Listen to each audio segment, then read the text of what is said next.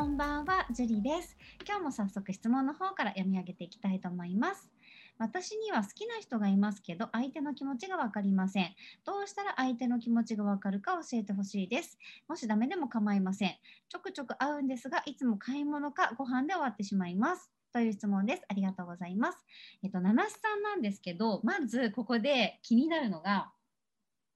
買い物っていうところですね。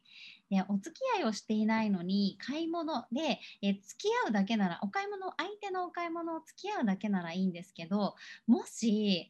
え何かを買ってあげるっていう行為をしているのであれば絶対に物を買うっていうことはやめてください付き合ってない状態で何か物を買ってあげたりとかするとその買ってくれる人になっちゃうんですよね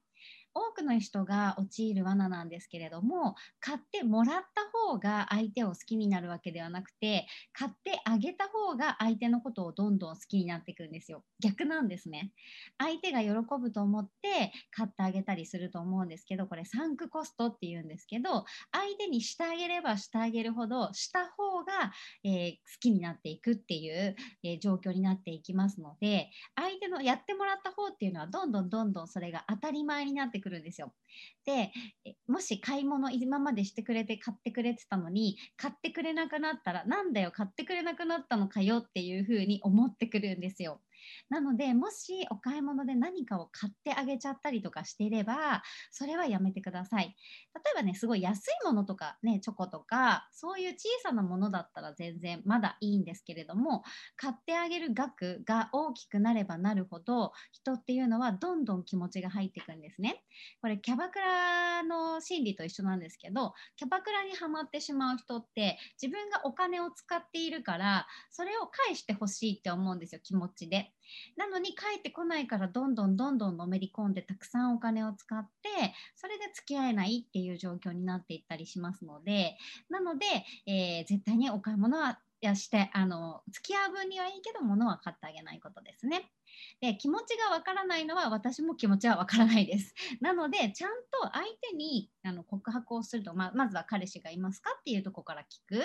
でちゃんと自分の気持ちを伝えたりとか相手に今ど、ね、彼氏がいるのか自分のことをどう思ってるのかとかそういうの聞かないと私はその女性じゃないからわからないんですね。相手の気持ちっていうのはリアクションでしかわからないので絶対に。なので自分がアクションを起こしたリアクションで把握するっていうことを頭に入れてぜひ七七さんねまずはこの彼女に、え彼氏がいるのかっていうところを聞くことから始めてそれで、まあね、自分も告白するとか、ね、そういうことをしていくといいんじゃないかなって思います。はい、七七さん頑張ってくださいね。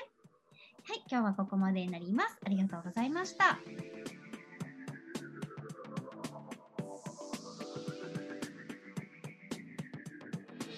の番組を聞いているあなたにプレゼントがあります。受け取り方は簡単。ネットで恋愛婚活スタイリスト樹と検索して樹のオフィシャルサイトにアクセスしてください。次にトップページの右側にある無料動画プレゼントをクリック。表示されたプレゼントフォームにメールアドレスを登録して送信するだけ。ポッドキャストでは語られない極秘テクニックをお届けします。また質問は今から申し上げるメールアドレスにお願いします。Info アットマーク juriarima.com info アットマーク juriarima.com です。この質問の際には、懸命にポッドキャスト係と明記してください。それでは次の回を楽しみにしててくださいね。